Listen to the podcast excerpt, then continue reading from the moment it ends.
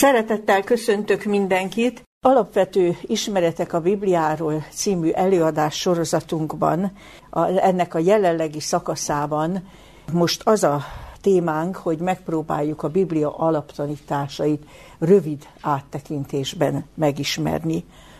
A mai témánk címe Hogyan lehet az ember igazzá és boldogá? Én gondolom a legtöbben nem egyszer hallottuk ezt a kérdést, hogy mi a boldogság útja, hogyan lehet az ember boldog, de így összekapcsolva, hogy hogyan lehet az ember igazzá és a boldoggá, nem igen. Eh, azt mondhatjuk, hogy mint életeszmény vagy életcél, nagyrészt még a keresztény közgondolkodásból is kikopott ez, hogy igaz emberré válni, igaz emberré lenni. De tegyük fel azt a kérdést, hogy egyáltalán mit rejt ez a fogalom, hogy igaz ember. Azt mondhatjuk, hogy az előző témánk, az előző előadást választ ad erre a kérdésre, mert ugye abból indultunk ki, amit Prédikátor könyvében Salamon megfogalmaz, mi az a jó, amit az emberek fiainak cselekedniük kellene életük minden napján itt a Földön. És láttuk, hogy a választ erre a kérdésre a Biblia úgy adja meg, hogy az a jó, az az abszolút jó, amely jó életet, békességet, boldogságot, fejlődést biztosítana mind az egyéneknek, mind a közösségeknek, ez Isten egyetemes erkölcsi törvénye. És ugye emlékszünk még rá két hét távolából, hogy a Biblia hogy nevezi Isten egyetemes erkölcsi törvényét, azt mondja, hogy az igazság törvénye, a szabadság törvénye, sőt azt mondja, hogy a szabadság tökéletes törvénye, azt is mondja róla, hogy szent, igaz és jó. Tehát ha Isten egyetemes erkölcsi törvénye az igazság törvénye, akkor ki az igaz ember, aki ezzel a törvényel összhangban él, aki összhangra jut ezzel a törvényel. Tehát úgy is megfogalmazhatjuk valójában a mai témánkat, hogy hogyan kerülhet az ember összhangba az igazság törvényével, hogyan lehet igaz emberré, mert ezzel köti össze szorosan a bibliai kijelentés azt, hogy az ember boldoggá lesz, boldoggá válik. Szeretnék az első Zsoltárból néhány sort idézni. Ez elég nevezetes Zsoltár, valószínű, hogy többen vannak, akik már hallották. Az első Zsoltárból az első három verset fogom idézni, amely így hangzik. Boldog ember az, aki nem jár gonoszok tanácsán, bűnösök útján meg nem áll, és csúfolódók székében nem ül, hanem az Úr törvényében van gyönyörűsége, és az ő törvényéről gondolkodik éjjel és nappal. És olyan lesz, mint a folyóvíz mellé ültetett fa, amely ideje korán megadja gyümölcsét, levele nem hervad el, és minden munkájában jó szerencsés lesz. Ugye úgy kezdődik, hogy boldog ember az. És azt az embert nevezi boldognak, aki az Isten törvényéről gondolkodik, ugye nyilván némi költői kijelezéssel, éjjel és nappal, és egy meg egy gyönyörű hasonlattal világítja meg, hogy, hogy hogyan lesz ez az ember boldog. Azt mondja, olyan lesz, mint a folyóvíz mellé ültetett fa, amely ideje korán megadja gyümölcsét, levele nem hervad el, és minden munkájában jó szerencsés lesz. Tehát még ezen a földön is boldog lesz az az ember, aki az igazság törvényével azonosul, gondolkodásában, cselekedeteiben, és igaz emberré válik. Akkor tehát eh, tegyük fel azt a kérdést még egyszer, hogy hogyan kerülhet az ember összhangba az igazság törvényével, lehet igaz emberré, amiből következik az, hogy megtalálja a valódi, a stabil, a, a teljes boldogságot. E, erre a kérdésre válaszul van egy kategórikus kijelentés a Bibliában, és ezt a Galácia beliekhez írt levélből szeretném idézni. A Galácia beliekhez írt levél második fejezetének a 16. verse a következőképpen hangzik. Tehát Galácia beliekhez írt levél, második fejezet 16. versét idézem. Az ember nem igazul meg a törvény cselekedeteiből, hanem a Jézus Krisztusban való hitáltal. Tehát kategórikusan kijelenti, hogy az ember nem tud igaz emberré válni, nem tud megigazulni a törvény cselekedeteiből, úgyhogy neki fog a törvényt majd elhatározza, hogy ő azt megtartja, ő azt betölti, hanem a Jézus Krisztusban való hit által mutatja meg az alternatívát, azt az utat, amelyen az ember valóban igazzá válhat. Miért mondja azt, hogy a törvény cselekedeteiből nem igazul meg egy test sem, egy ember sem? Nem tud igazzá válni.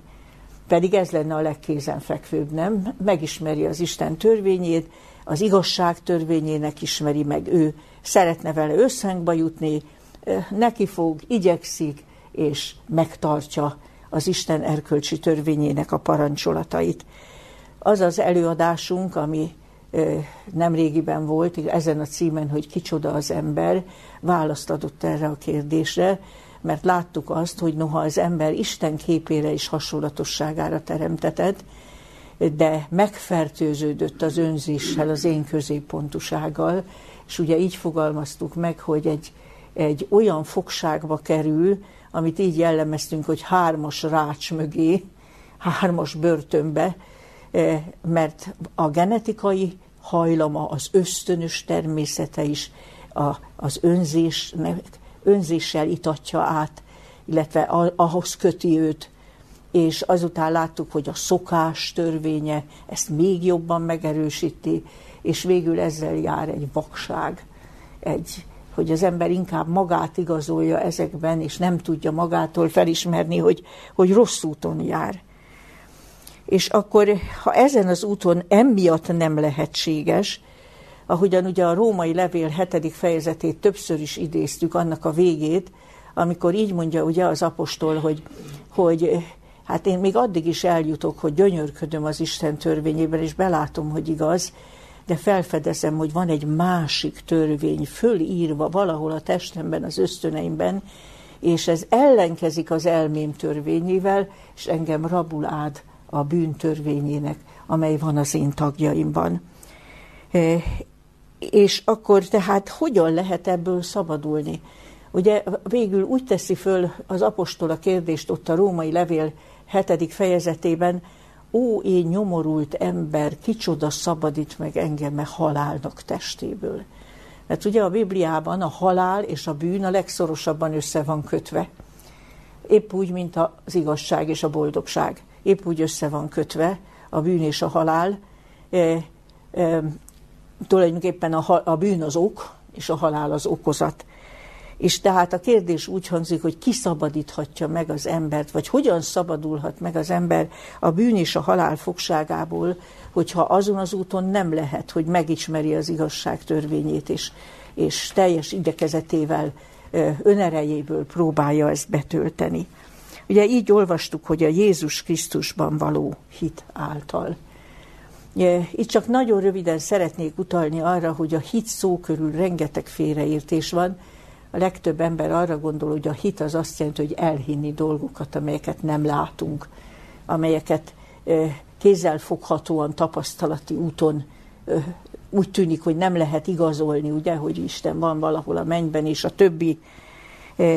Azonban a, a, az eredeti bibliai fogalom, amit hitnek fordít a mi Bibliánk, az azt jelenti az Ó és Új Szövetségi fogalmat összevetve, hogy szilárd meggyőződésen, megismerésen alapuló bizalom.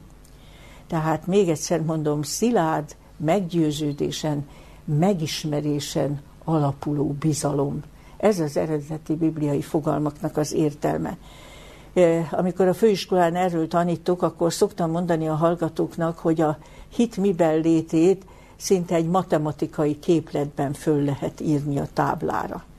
Mégpedig ilyen egyszerűen, abszolút bízom Istenben, plusz nem bízom magamban, egyenlő, rábízom magam. Ez a hitnek a lényege. És ha visszagondolunk arra az előadásra, amikor az volt a kérdésünk, hogy kicsoda az Isten, akkor ott láttuk, hogy minden oka megvan az embernek, hogy abszolút bízzék az Istenben. Mert az Isten mindenható teremtő, akinek szó szerint minden lehetséges, mindent megtehet. Így mondja az írás, hogy végére mehetetlen a bölcsessége, hiszen a teremtő hatalmának is a bölcsessége a titka. Így mondja az írás, hogy a bölcsességével, az értelmével teremt, és ezen kívül tökéletes az erkölcsi jelleme. Tehát ha az ember egy olyan lényt ismer, akiben ez a három együtt van, akkor oka van arra, hogy abszolút bízzék benne. És most is emlegettük, hogy arra is megvan az embernek az oka, hogy ne bízzék magában. Sem az ítélőképességében önmagában, az ember ítélőképességében, sem az akarat erejében, sem abban, hogy ő tisztán látna önmagától. És ha az ember mindenre a megvilágosodásra eljut, hogy abszolút bízom Istenben, viszont nem bízom magamban, plusz nem bízom magamban, akkor itt az eredmény, egyet tudok bölcsen tenni, ha rábízom magam. Rábízom magam a beszédére, a saját kinyilatkoztatására, az igazságára, a gondviselésére. És akkor mit jelent még közelebbről az, amit így mond, hogy a Jézus Krisztusban való hitáltal? Bár emlegettük, de azért a ismétlés is többeknek, de még egyszer utalnunk kell arra, hogy egyáltalán mit jelent a Jézus név. Ugye a, a, a Jehoshua Héber névből ered, annak a görögös formája. A Bibliánkban ezzel a Jehoshua Héber névvel ilyen, ilyen magyarosított formában találkozunk, hogy Józsué, ugye ilyen fonetikus kiejtéssel, és ez egy köznév volt a zsidóknál. Nagyon sokszor találkozunk a Bibliában is, hogy valakit Józsuévnak hívtak, ugye Mózes utódát is Józsuénak hívták, és amikor, amikor a izraelita fiúk kapták ezt a nevet, akkor ez egy hitvallást fejezett ki. Isten a szabadító. Tehát, hogy ő az én szabadítóm. De amikor Jézus megszületett, akkor úgy szólt az utasítás, hogy a gyermek neve legyen Jézus, mert ő szabadítja meg az ő népét annak bűneiből. Ugye Máté evangélium első fejezete 21. versében találjuk ezt a kijelentést. E, tehát akkor ez azt jelentette Jézus esetében, hogy ő az az isteni személy, aki megszabadítja az ő népét bűneiből. Tehát az ő esetében ez nem hitvallás volt, ami mutat egy isteni szabadítóra, hanem hogy ő maga az az isteni szabadító, aki megszabadítja népét annak bűneiből. Jézus Krisztus nevét nagyon jól értette meg Péter apostol. A Bibliában olvassuk, hogy egyszer Jézus kérdezgette a tanítványait, hogy kinek mondanak engem az emberek. Aztán megkérdezte, hogy ti kinek mondotok engem. És akkor Péter így válaszolt tömören, te vagy a Krisztus, az élő Istennek fia. Itt ehhez ugye tudnunk kell, hogy a Krisztus, vagy a Krisztus, ugye eredetileg görögül, az pontos megfelelője a Héber messiásnak. Tehát azt mondta, te vagy a messiás, akit Isten kezdettől fogva megígért, az Istentől küldött isteni szabadító, az élő Isten fia. Ez volt egy tökéletes, tömör hitvallás. És itt szeretném felvetni azt a kérdést, hogy vajon tisztában van minden keresztény azzal, hogy mit jelent Jézus, kicsoda Jézus Krisztus egyáltalán, mit jelent az ő neve, kicsoda az ő személye, és hogy mit jelent a Jézus Krisztusba vetett hit.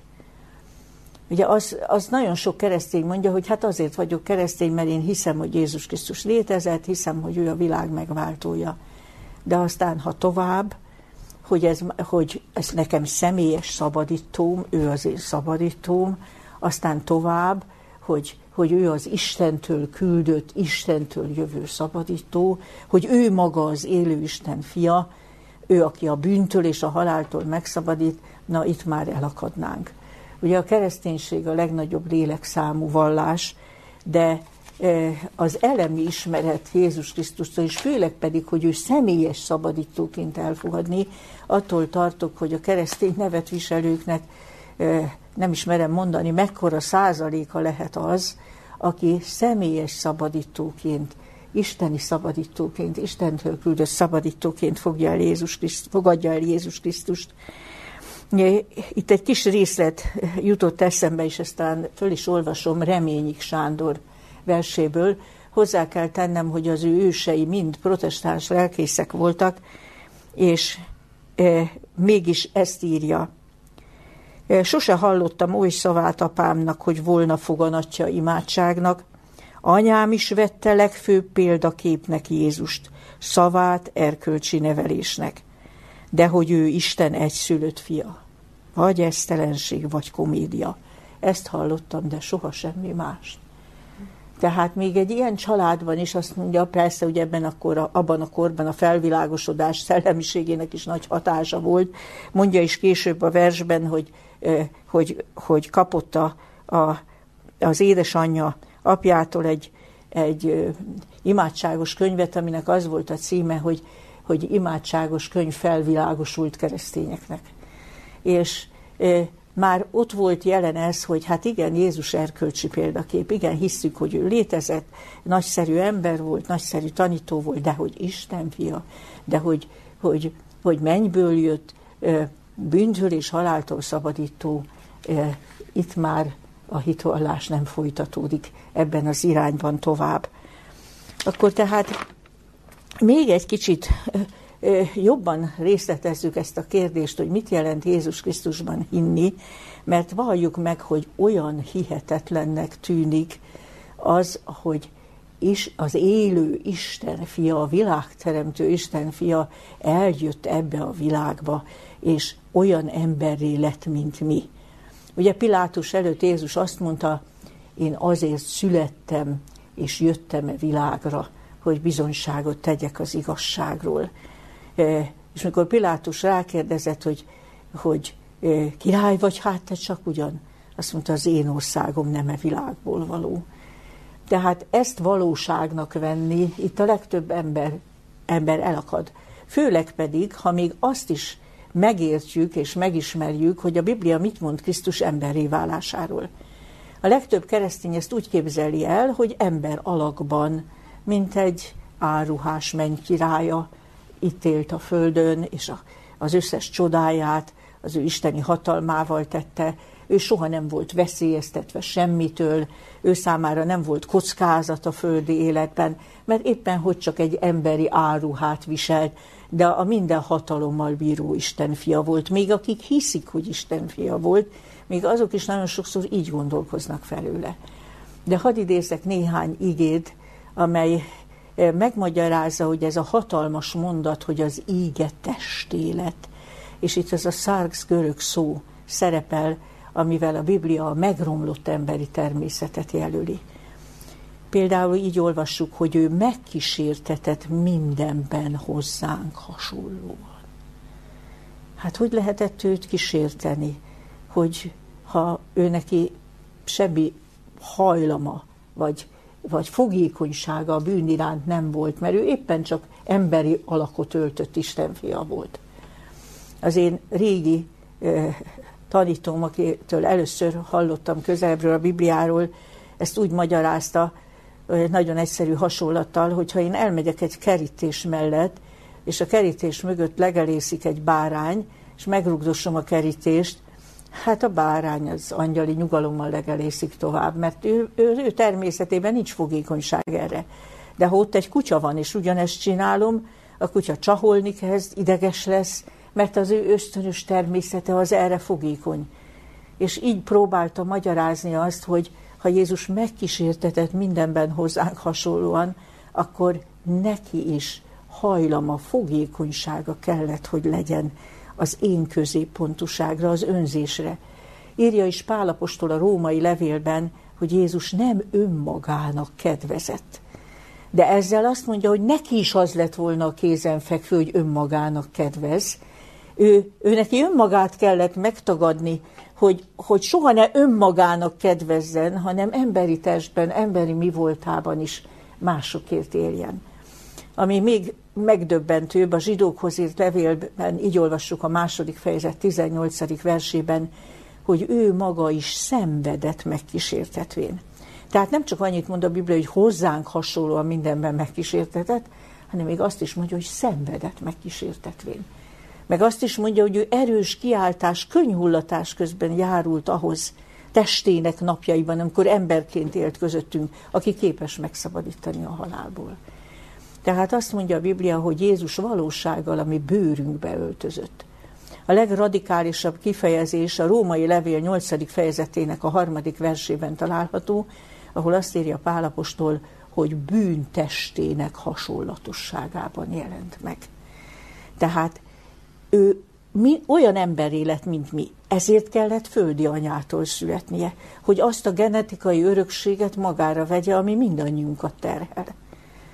Ezt is olyan szemléletesen hallottam egyszer, valaki olyan okosan találta fején a szöget, azt mondta, hogy ha Jézus nem lett olyan emberé, mint mi, és ami természetünkben nem osztozott, nem vette magára a földi anyától születés által, ami, ami egyetemes genetikai örökségünket, úgy, ahogy Dávid családjában az, az akkor állt ez a genetikai örökség, akkor tulajdonképpen mindenféle olyan felszólítás, hogy kövessetek engem, az nem erkölcsös. Mert akkor ő egész más helyzetben volt mi. Így is magyarázta az illető, azt mondta, hogy ha, ha van egy hadvezér, és azt mondja a katonáinak, hogy, hogy jöjjetek utána, átmegyünk a tűzvonalon, de ő neki van golyóálló mellénye, a katonáinak meg nincs. Akkor ez egy erkölcstelen felhívás. De ha neki sincs golyóálló mellénye, és azt mondja, hogy jöjjetek utánam, átmegyünk a tűzön, hitáltal átmegyünk, akkor már az egész másképp fest a dolog.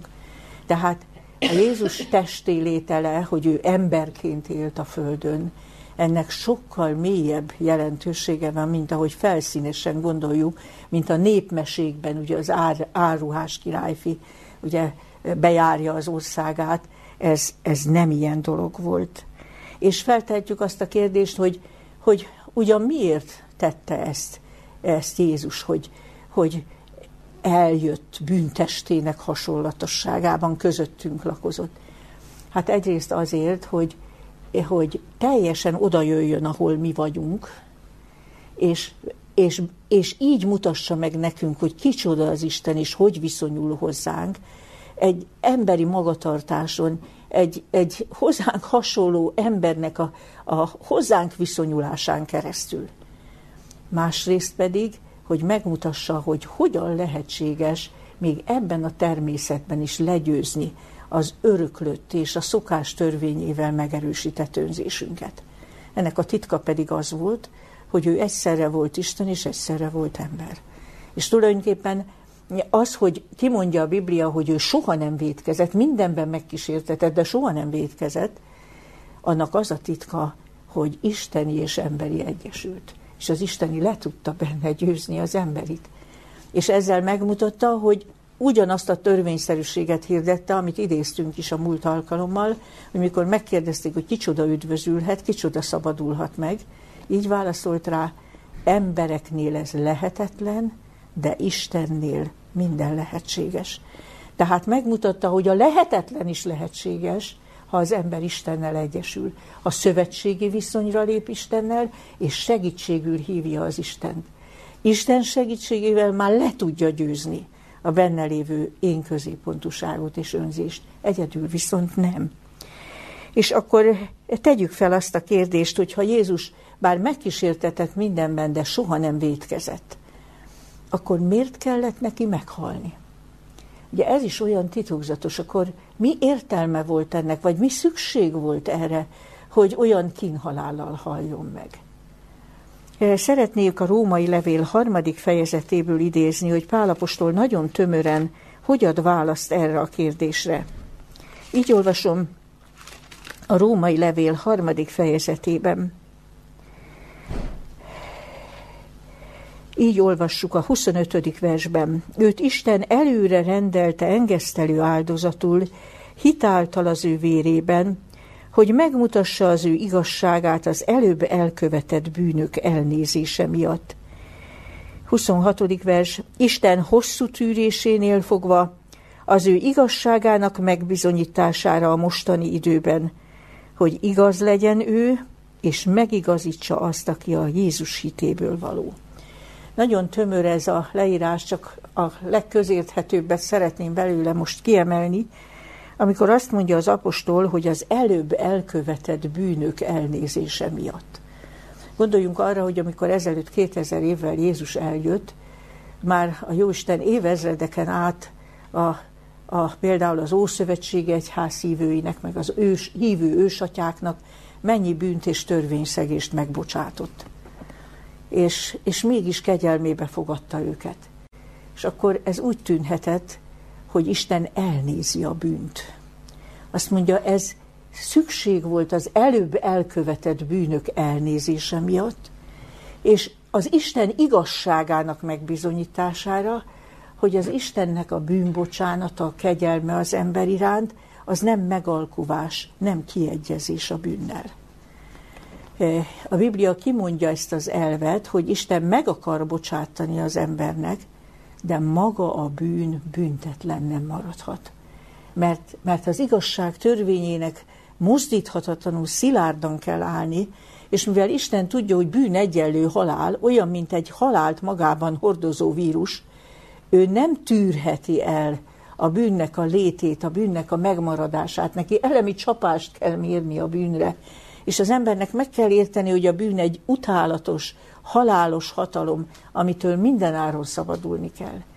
És erre volt az Istennek ez a csodálatos megoldása, hogy az ember csak úgy kaphat ingyen bocsánatot, kaphat, de csak úgy, hogyha ha az emberi bűn, az összes emberi bűn büntetését, az Isten jogrendszeri jogos büntetését valaki önként szeretetből elviseli az ember helyett. Tehát, hogy az ember azzal a fedezettel kapjon bocsánatot, hogy látja azt, hogy valaki önként szeretetből azt, ami az ő jogos büntetése lett volna, azt elviselte, hogy megértse, hogy a bűn milyen utálatos, milyen visszataszító, hogy a bűn az maga a halál, és hogy Isten azzal soha ki nem egyezik, és neki attól mindenképpen meg kell szabadulnia. De ki lehet az, aki ezt megteszi? Az csak olyan valaki lehetett, és nézzük meg, hány feltételnek kellett, hogy megfeleljen. Akiben annyi szeretet van a, az elveszett ember iránt, és annyira segíteni akar az elveszett emberen, hogy teljesen önként minden kényszer nélkül szabadon ezt, ezt el akarja viselni, és végigjárja ezt az utat. Aztán a másik feltétel, hogy csak olyan valaki lehetett, aki, akinek élete van önmagában. Mert Isten olyan igazságtalan nem lehet, hogy valakit, valaki még ha felajánlja is magát, hogy majd ő elviseli az ember helyet, attól ő erőszakkal elveszi az életét. Mert ugye minden ember élete Istentől függ, az angyaloké is, minden teremtett lényé. Csak olyan valaki lehetett, akinek élete van önmagában, aki tényleg önként adja oda az életét, nem az Isten veszi el az életét, aki, ahogy Jézus mondta, hogy nekem van hatalmam letenni az én életemet, és van hatalmam ismét fölvenni, és senki se veszi el azt erőszakkal én tőlem, én magam teszem le magamtól. És hogyha az ember ebbe belegondol, tulajdonképpen kizárásos alapon senki más nem lehetett az ember megváltója, aki megfizeti az ember helyett a bűnének a büntetését, csak egyedül isteni személy, Isten fia, aki, akiben, aki ugyanúgy a szeretet teljessége, mint, mint az atya, aki, akinek élete van önmagában, tehát halhatatlansággal, az isteni halhatatlansággal rendelkezik, önként tudja letenni ezt az életet, és, és magát a, a, a, a halandó emberi mi voltba tartani és abba helyezni, csak aki ezt önként teheti, az lehetett. És itt szeretném elmondani azt, hogy olyan világos a Ézsaiás könyve 26. fejezetének a tizedik verse, amely így fogalmazza meg, hogy az embernek nem tett volna jót, ha az Isten egy ilyen fedezet nélkül csak úgy elengedi a, a, az ő sok törvényszegésének a büntetését, és az embernek minden további nélkül megbocsát. Így mondja Ézsaiás proféta, ha kegyelmet nyer a gonosz, nem tanul igazságot. az igaz földön is hamisságot cselekszik, és nem nézi az Úr méltóságát. És hogy Jézusnak mit jelentett elviselni az ember bűnének a büntetését, ez, erről az ember mindig dadog, mert sok mindent megértünk a bibliai kijelentésekből, de egészen felfogni nem tudjuk. Minden esetre az írásban nyoma van annak, hogy Jézus a bibliai proféciákból, az Ószövetségben kijelentett messiási jövendőlésekből részletekbe menően tudta, hogy ő rá mi vár. Ugye, és, és háromszor is, mielőtt bekövetkezett volna az elfogatása, majd a keresztrefeszítése, háromszor is részletesen elmondta tanítványainak, hogy ő bűnösök közébe, kezébe adatik. Megostorozzák, leköbdösik, arcul verik, minden, minden részletet tudott. És azért gondoljuk el, hogy isteni mi voltánál fogva abszolút tudta a következményeket, és mind kell áthaladnia. Az em felvett emberi természete meg olyan volt a miénk, amely magának kíván kedvezni, amely fél a szenvedéstől, amely elmenekülne a szenvedéstől. Hogy ez micsoda konfliktust okozott Krisztusban, hogy ő akarta ezt az áldozatot meghozni, de az emberi természete tiltakozott és visszariadt, ezt mi teljesen felfogni nem tudjuk. Végig lehetne nyomon követni a Bibliából, hogy hányszor van egy-egy elejtett mondat, hogy Jézus vívódott önmagával, hogy tovább menjen ezen az úton. De a csúcs, az a Gecsemáné kertben, az az óriási küzdelem önmagával, még nem bántotta senki, szabad ember volt, kiléphetett volna ebből a drámából, de azért, hogy ő leküzdje a saját emberi természetének az ellenállását, ettől az áldozattól való menekülni vágyását. Azt mondja a Biblia, olyan lelki küzdelmet folytatott, hogy a verítéke vércseppekként hullott a földre, és háromszor könyörgött, mert egy imádságban nem tudott megnyugodni. És kimondta ezeket a döbbenetes szavakat. Először azt mondta az atyának, atyám, minden lehetséges néked, vidd el tőlem ezt a poharat. Szenvedélyesen mondta, nem, mégsem tudom megtenni, vidd el tőlem. Aztán mindig megadóbban mondja, ha el nem múlhat tőlem e pohár, legyen meg a te akaratod. Aztán kimondja, ne az én akaratom legyen meg, hanem a tiéd. Ugye kifejezi az abszolút bizalmat abban, hogy az Istennek a megváltási terve jó, és ő azt mindenképpen teljesíteni akarja, de rettenetesen küzd az emberi természetének az ellenállásával, a tiltakozásával. És csak amikor ez, ez, ez hogy így mondjam, úgy felolvad, és már ő egészen határozottan kimondja, hogy a legyen meg a te akaratod, akkor, kezd, akkor van készen arra, hogy jaj szó nélkül, megingás nélkül végigjárja, végigjárja ezt az utat. És hogy mit jelent néki végül Istentől és emberektől teljesen elhagyatottan és megvetetten meghalni a kereszten, neki, akinek sose kellett szégyenkezni egyetlen cselekedetért sem, aki mindig emelt fővel jár, és akinek az atyával való lelki kapcsolata sohasem szakadt meg, egyetlen pillanatra sem, ezt teljesen megérteni mi emberek nem tudjuk. Vannak ilyen nagyon, nagyon rövid, tömör igék a Bibliában, és ezek utalnak arra, hogy itt nem csak a fiú hozott áldozatot, mert lehet, hogy valakinek a a fejében az motoszkált, akkor miért nem az atya volt az, aki az ember helyére állt. De tessék csak arra gondolni, hogy egy szülőnek odaadni a gyerekét erre, vagy pedig, hogy ő maga bünteti meg rajta az embernek, az ember bűnének a büntetését, vagy pedig ezt elviselni. Itt nem lehet a két áldozat között különbséget tenni. Ugye maga a Biblia is így fogalmaz, úgy szerette Isten a világot, hogy az ő egyszülött fiát adta érte, hogy aki hisz ő benne, el ne vesszen, hanem örök élete legyen. És ilyen tömör igéket találunk, hogy azt, aki bűnt nem ismert, Isten bűnné tette érettünk, hogy mi Isten igazsága legyünk ő benne. Egy másik helyen azt mondja, ő gazdag lévén szegény élet érettünk, hogy mi az ő szegénysége által meggazdagodjunk.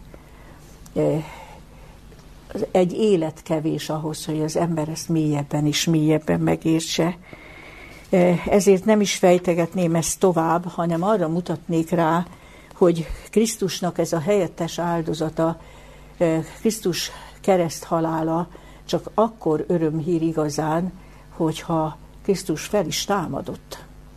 Pálapostól nem véletlenül írja azt, hogy ha, ha mert ugye írta a korintusiaknak, akik kételkedni kezdtek, vagy valaki kételyeket hintett köztük, hogy Jézus valóban feltámadt-e, és azt írta, ha Krisztus fel nem támadott, akkor hiába való a mi prédikálásunk, de hiába való a ti hitetek is. Miért? Próbáljunk csak bele, hogy mi lett volna, ha Jézus nem támad föl. Ő mindig elmondta, hogy neki mind kell keresztül menni, ismételten a tanítványai elé tárta, és mindig azzal fejezte be, de harmadnapon feltámad. És mi lett volna, ha Jézus meghal a kereszten, aztán eltemetik, és nem történik semmi, és vége a történetnek, akkor hamisságnak bizonyult volna, hogy ő Isten fia és helyettes áldozat. Akkor tanítványai törhették volna a fejüket, hogy micsoda káprázat volt az, ami, amiben mi hittünk, hogy csodákat cselekedett, meg azt hittük, hogy Isten fia. Lám, megölték, meghalt, eltemették, vége a történetnek. De amikor igazolódott az, amit mondott, hogy harmadnapon feltámad, így mondja a Biblia, hatalmasan megbizonyítatott Isten fiának. Őt, így mondja az írás, hogy őt nem tarthatta fogva a sír, mert ő maga soha nem védkezett. Nek, ő, ő, ő rá nem volt érvényes a bűnzsoldja a haláltörvény. Neki ki kellett inni a keserű poharat, el kellett szenvedni az ember helyett, de abba, ahogy ezt megtette, őt nem tarthatta tovább fogva a sír. Neki fel kellett támadni, az Isten igazságossága kívánta ezt. És még rámutat Pálapostól még egy fontos összefüggésre, amikor azt mondja, hogy Krisztus feltámasztatott a mi bűneink, a mi megigazulásunkért. Meghalt a mi bűneinkért, és feltámasztatott a mi megigazulásunkért. Tehát ezzel azt magyarázza az apostol, hogy mivel ő nem magáért halt meg, hanem miattunk, a mi bűneink büntetéseként. Hogy Isten ezután feltámasztotta őt a halálból, az annak a bizonysága. Isten ezáltal azt hirdette meg, hogy megbocsátja azokat a bűnöket, amelyekért Jézus meghalt, és ő hozzá hasonló módon támasztja fel a halálból, és hozza vissza a halál fogságából mindazokat, akik az ő helyettes áldozatában hisznek, és, és ezáltal bűneik bocsánatát elnyerik. És ugye Jézus hogyan támad föl? A személyiség teljes azonosságával, egy magasabb rendű testben, de úgy, hogy még külsejében is ő volt, úgy, hogy még a hangját és a mozdulatait is megismerték, de nem volt kísértet, nem valamiféle szellem volt. Mondta tanítványai, tapogassatok meg húsom, csontomban, szemük láttára evett, és így mutatott rá arra, hogy akik az ő helyettes áldozatában hisznek, akikben ez megtöri a bűnnek a hatalmát, és helyreállítja a tökéletes bizalmat Isten iránt, és segítségül hívják Istent a, a, az én feletti, a bűn feletti győzelemhez. Azokat Isten ugyanúgy kihozza a sír fogságából, és ugyanúgy örök élettel ajándékozza meg őket, mint ahogy Jézus is visszavehette az ő isteni életét, és visszatérhetett a, a mennybe. Persze valaki erre azt mondja, hogy hát 2000 év távolából hogy lehet azt komolyan venni, hogy Jézus feltámadt. Hiszen ez egy abszolút hihetetlen dolog, hogy aki egyszer meghalt, az, az feltámadjon.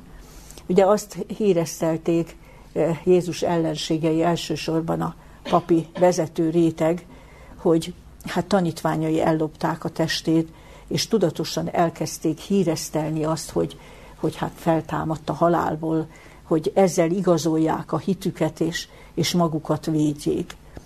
De ha az ember elolvassa a Bibliában a feltámadás történeteket, az evangéliumok feljegyzéseit, hát ott igazán nem úgy néz ki, hogy a tanítványok összebeszéltek, és akkor most tudatosan elkezdik híresztelni, hogy Jézus feltámadt, noha nem támad föl. Mert azt találjuk a Bibliában ilyen nagyon életszerű leírásokat, hogy a tanítványok mind mind féltek, aztán mind hitetlenkedtek, totálisan el voltak csüggedve, mint akinek minden reményük kialudt. Aztán, mikor jöttek az első, első hírek, hogy Jézus feltámadt, a legvégsőkig nem akarták inni. Jöttek az újabbak, újabbak, akkor se. És, és mikor Jézus megjelent, féltek. És, és aztán, mikor már a híreket egy kicsit komolyan lehetett venni, akkor pedig mindenki elkezdett futni, és futva értesült a másiktól. Szóval az egész annyira életszerű a leírás, hogy ez végképpen nem képzelhető így el, hogy ők összebeszéltek és híresztelni kezdték. De még ennél többről is van szó. Például a korintusiakhoz írt első levelet Pálapostól az 50-es évek elején írta, ugye az első század 50-es éveinek az elején, és abban hosszú felsorolás van, hogy ki mindenkinek jelent meg a feltámadott Jézus és úgy fejezi be, hogy végül több mint 500-nak egyszerre Galileában, akik közül némelyek már meghaltak, de a legtöbbek máig is élnek. Úgyhogy amikor az apostol például ezt a levelet írta, akár utána lehetett volna írni, aki nem hiszi, járjon utána. Mert a legtöbben még mindig élnek ezek közül. És továbbá nem, továbbá nem úgy volt, hogy egyszer-egyszer Jézus megjelent egy-egy valakinek külön-külön, hanem azt írja a Biblia, hogy még 40 napon át a feltámadása után többször megjelent tanítványainak, és tanította őket az Isten országára tartozó dolgokról. És végül a legnyomósabb érv talán Pascalnak az érve, aki azt mondta, hogy hát mikor a tanítványok annyira letörtek és csüggettek voltak Jézus halála után, és minden hitük kialudt abban, hogy Jézus volt a messiás, a szeretetük nem halt el, de a hitük igen, azt mondja, akkor mi adott nekik erőt ahhoz, hogy egy emberöltő alatt eh, felrázzák a világot is, az akkor ismert világon, a római birodalom egész területén hirdessék a keresztre feszített és feltámadt üdvözítőt. És még tovább fokozhatjuk, és mi adott erőt nekik, hogy meg is halljanak ezért a hitért. Hát, ha, ha valamit nem abszolút valóságként ismertek meg, és nem tette kétségtelenné, hogy Jézus Isten fia volt, és hogy ő valósággal feltámadt, és ő volt, akkor ezért másért nem hal meg az ember. Csak azért, ami felől abszolút bizonyossága van. Hiszen jó néhány apostol mártír halált halt a Krisztusba vetett hitéért. Emögött csak egy abszolút bizonyosság lehet, hogy ő volt, Isten fia volt, feltámadt, és az ígéret áll, hogy hozzá hasonlóan feltámasztja mindazokat, akik benne bíznak és nagyon röviden szeretném lezárni ezt a mai témát. Egyrészt azzal, hogy idézem Pálapostolnak a, a hitvallását, aki elmondja azt, hogy mit jelentett neki Jézus Krisztusban hinni. Az ő testélételében, az ő helyettes áldozati halálában és feltámadásában. Így írja a Galáciai beliekhez írt levél második fejezetének a 16. versében. Krisztussal együtt megfeszítettem. Élek többé nem én, hanem él bennem a Krisztus. Amely életet pedig most testben élek, az Isten fiába vetett hitben élem, aki szeretett engem, és önmagát adta érettem. Gondolom, hogy értjük, hogy ez a jelképes beszéd mit jelent, hogy Krisztussal együtt megfeszítettem. Azt mondja, ő fizikailag feszítetett meg, én bennem meg az a nagy én feszítetett meg. És ezért mondja azt, hogy élek többé nem én, hanem él bennem a Krisztus. És amely életet ezután élek, az Isten fiába vetett hitben élem, mert ha ezt tette valaki értem, mégpedig így, hogy Isten fia szeretett engem, és önmagát adta értem, de ez a valódi hit Jézus Krisztusban. Ha valaki ezt egész személyesen azt tudja mondani, hogy Isten fia szeretett engem, aki senki vagyok, aki méltatlan vagyok, aki egy parányi ember vagyok, és önmagát adta értem.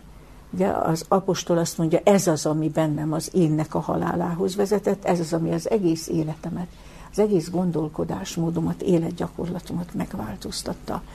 Ugye nem túlzás ez, hogy Isten fia szeretett engem, és önmagát adta értem, mert ugye a Biblia főigéje is így hangzik, úgy szerette Isten a világot, hogy az ő egyszülött fiát adta érte, tehát az egész világnak akart lehetőséget adni, de így folytatódik, hogyha valaki hisz ő benne, el ne vesszen, hanem örök élete legyen.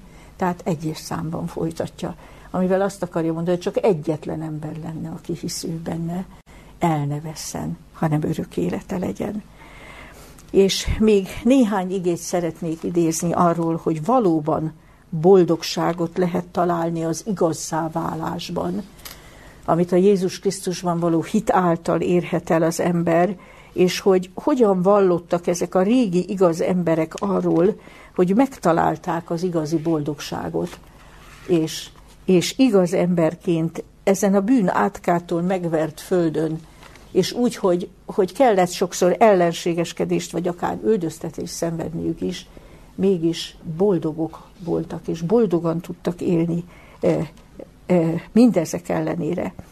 E, a 73. Zsoltár ból idézem a 23-tól a 26. verset. Így vall a Zsoltáros. De én mindenkor veled vagyok, te fogod az én jobb kezemet. Tanácsoddal igazgatsz engem, azután dicsőségbe fogadsz be engem. Kicsodám van az egekben, náladnál egyébben nem gyönyörködöm a földön. Ha elfogyatkozik is testem és szívem, Szívemnek kősziklája, és az én örökségem, te vagy, ó Isten, mindörökké. A 16. Zsoltárból is idéznék, ez Dávid Zsoltára, és ő ezt írja. Az Úrra néztem szüntelen, mert jobb kezem felől van, meg nem rendülök. Azért örül az én szívem, örvendez az én lelkem, testem is biztonságban lakozik, mert nem hagyod lelkemet a sírban, nem engeded, hogy a te szented rothadást lásson. Te tanítasz engem az élet ösvényére, teljes öröm van te nálad, a te jobbodon gyönyörűségek vannak örökké. És hadd idézem magának Jézusnak a szavát, aki szintén úgy szólt az ő követéséről, mint ami a boldogság útja, mint ahol az ember az igazi örömet megtalálja. Így olvasom János evangélium a 15. fejezetéből a 11. verset, búcsú beszédeiben ezt mondta tanítványainak. Ezeket beszéltem néktek, hogy megmaradjon ti bennetek az én örömem, és a ti örömetek beteljék. Ezt még egyszer olvasom. Tehát ez a Jézus ígérete. Ezeket beszéltem néktek, hogy megmaradjon ti bennetek az én örömem, és a ti örömetek beteljék. És végezetül Pálapostolnak a vallomását olvasom, a Timóteushoz írt második levél